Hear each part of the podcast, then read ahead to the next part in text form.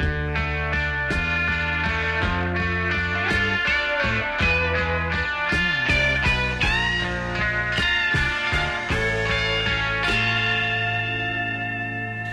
Uh, we would like to note uh, as we start this third segment, uh, where we're going to place all of our obituaries on, on this and future programs, uh, the passing of Robert Moog, the inventor of the Moog synthesizer, a man who changed the face of electronic music. Uh, if you own a little uh, um, electronic device that produces music, you probably owe a debt of thanks to Mr. Moog.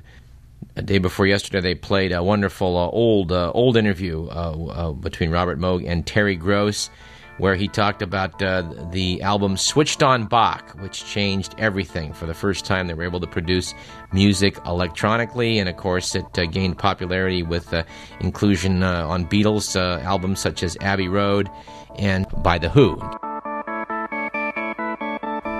So, Robert Moog, we salute you.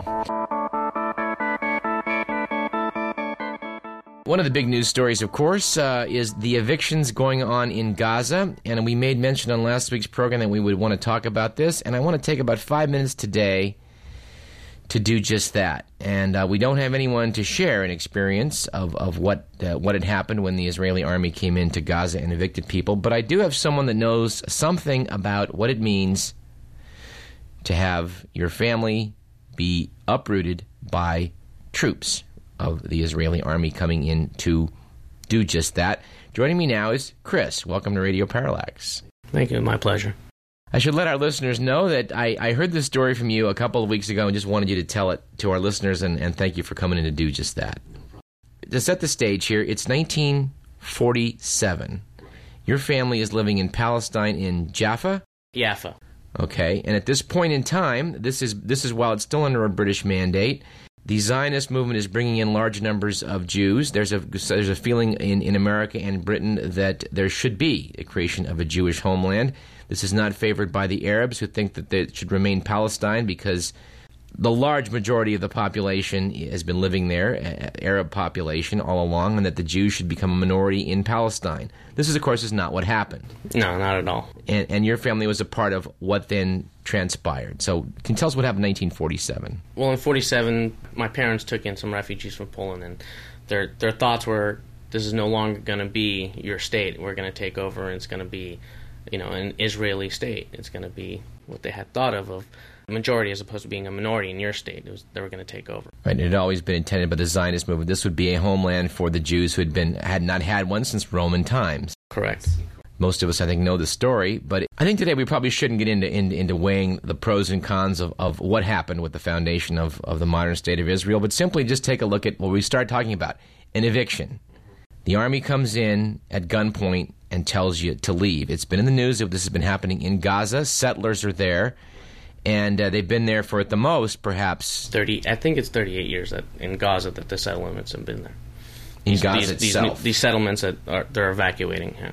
which just as an aside it's rather strange. Gaza even even among the zionist movement my understanding is that even among the greatest zealots in in the likud party and others most people have recognized gaza never was part of ancient Israel, and therefore to have a Jewish population there doesn't even make sense. Correct. I don't know if you want to discuss that now. we probably don't. I just thought it'd be worth, worthy of mention. But but but but it's uh, if we fast forward from 1947, your family's been warned that something may change, and I guess they didn't really believe it. Right. It was just a passing thing. Like you know, you you couldn't believe that somebody's going to come and take your house and take over your country. It's just not. You know, you, you can't fathom that. They were they just brushed it off.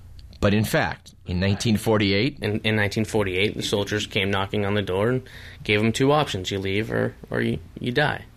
It wasn't. Was it really spelled out that clearly? As my father would put it, yeah. It was. I mean, somebody comes to your house at gunpoint. That's pretty spelled out. Now this this is part of your family lore. You of course you weren't born at this point, but it was it was your mom, your dad, and your older brother. My oldest brother, yeah, Costa. The the the, the, the army knocks. They say you've got a few hours. It's yeah, collect some items and, and go. It wasn't more than a few hours, yeah. Now, you've undoubtedly heard this story from your dad uh, numerous times. Well, what, what, did he say his reaction was when this when the when the day came? He never really got into his reaction. It was just we had to get up and go. We just had to do things. I had to get up and leave my house because he didn't want to die. That was his two options. He had to get up and go. He was, of course, mighty pissed, to put it slightly, but never really got into how he felt about it as opposed to just being angry and had to leave.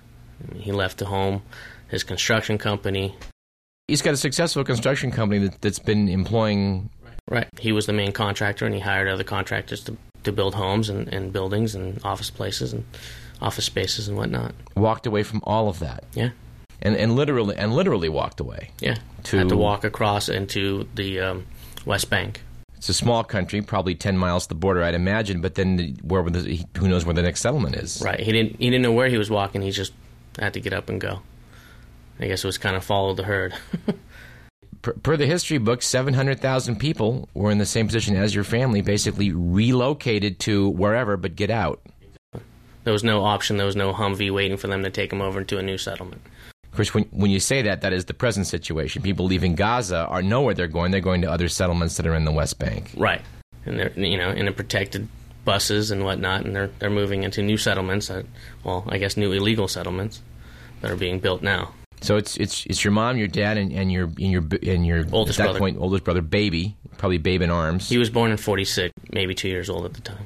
And you mentioned your dad in a construction company. That the part about your story when you told me this when I was in your store a few months ago, you told me this story. It just the part that blows me away is the fact that it was important to the story that one of the soldiers that came in had actually worked for your dad. hmm Jaffa and Haifa were two sister cities, and he employed Jewish people from other parts. And so he employed this um, this man who became an Israeli soldier. And as they were as they were told to leave, the one one other soldier wanted the you know the jewelry off my mom's hands, which is also her wedding ring. And this one soldier said, "No, I know these people. Leave them alone," and then just let them walk out. See, that's the story that just that just that blows my mind. You don't hear. I mean, that's one of those personal. You don't hear of tales like that when they talk about moving seven hundred thousand people. You think, well, they told them you better leave. Right. You don't think about them stripping the jewelry off somebody as they're going. Exactly. But that is the reality. Right, and that's the only thing she had left on her was her jewelry, her her son, and her husband. It, it's it's hard to believe that you know somebody come into your house and say, okay, you you no longer own all this stuff. You just just got to get up and, and and walk away from all your stuff. It, for me, it was it's hard to believe it, it being told from a, when I was a young kid. It just I ne- it never sunk in. But when you lose your mother, you realize what sacrifices they went through, just just to stay alive. It just And and of course, what was your your family compound was turned over to incoming families. Correct. And to this day, someone's living in that house. I believe so, unless they destroyed it. I'm not sure. Your memory must go back, of course, to this story that you told me some time ago in the wake of what's going on right now. Right, especially with this new pullout, it, it brings back old memories and makes me remember how my parents would talk about it and, and their passion. Well, I think it's a long time overdue. I'm glad to see that Gaza has been, you know, uh, theoretically restored to Palestinian authority. And now the question is, can they resolve the West Bank? That's going to be a lot thornier. Well, as my mother would say, inshallah. Indeed. And for those not familiar with the Arabic, that of course means God willing. God willing. Chris, I wa- thank you for telling this story. I hope you can come back as we continue to monitor what's going to go on in the West Bank and just sort of give the perspective of someone whose family's been there. Thank you, my pleasure.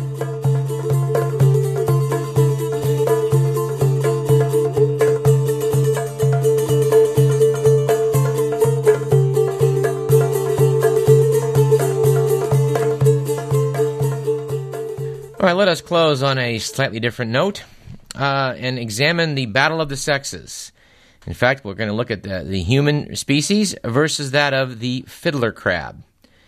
It's been noted that early in a relationship, this is according to a study done at the University College in London, that uh, the best way for a man to woo a woman is to treat her to an expensive night out. Now, basically, uh, they did a study on uh, various types of gifts men might use to impress women, ranging from extravagant offerings, such as jewelry and furs, to a night out at the theater and a high priced restaurant, down to cheap baubles or a $5 bouquet. It was noted that expensive presents put women on the defensive because they felt pressured to accept them and thus became wary of a man's true intentions. Lavish presents, the study found, also leave men vulnerable to being suckered by gold diggers who have no interest in them. Not surprisingly, cheap gifts were the least effective at all, suggesting to women that the man had little serious interest. Kicking out the jams on a pricey night in the town, though, scored big points. Women took it as a sign that her suitor had a long term interest in her.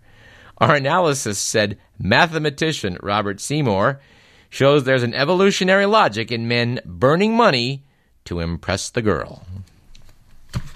And we would note in closing today that uh, it may be harder to impress a she crab than, than a human female. It's been noted that no matter how picky you are when choosing a romantic partner, the chances are you can't hold a candle to the female fiddler crab.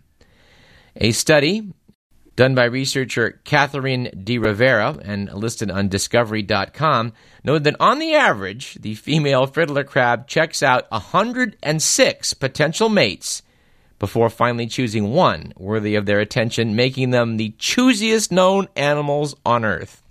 And just by way of review, for those of you who are not necessarily uh, up on your fiddler crab courtship, the male in the of the fiddler crab species creates a bachelor pad burrow and then stands near them, waving to passing females, hoping one will decide to move in.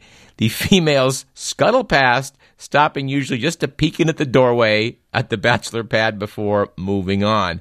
They might do this more than 100 times before choosing an acceptable home. Once she moves in, one of the pair plugs up the opening of the burrow and the mating begins.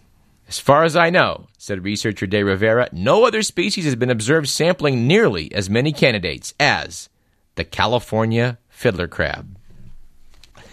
Although I gotta say, Ms. De Rivera, some of the gals I know might just be that picky. We're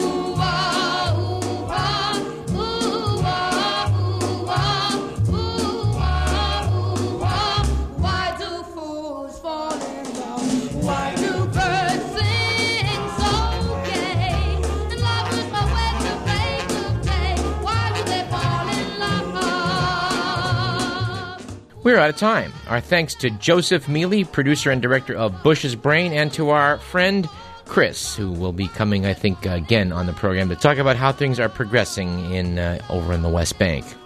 You've been listening to Radio Parallax. I'm Douglas Everett. This program is produced by Edward McMillan. Now you must stay tuned for Todd, and we'll see you next Thursday at 5.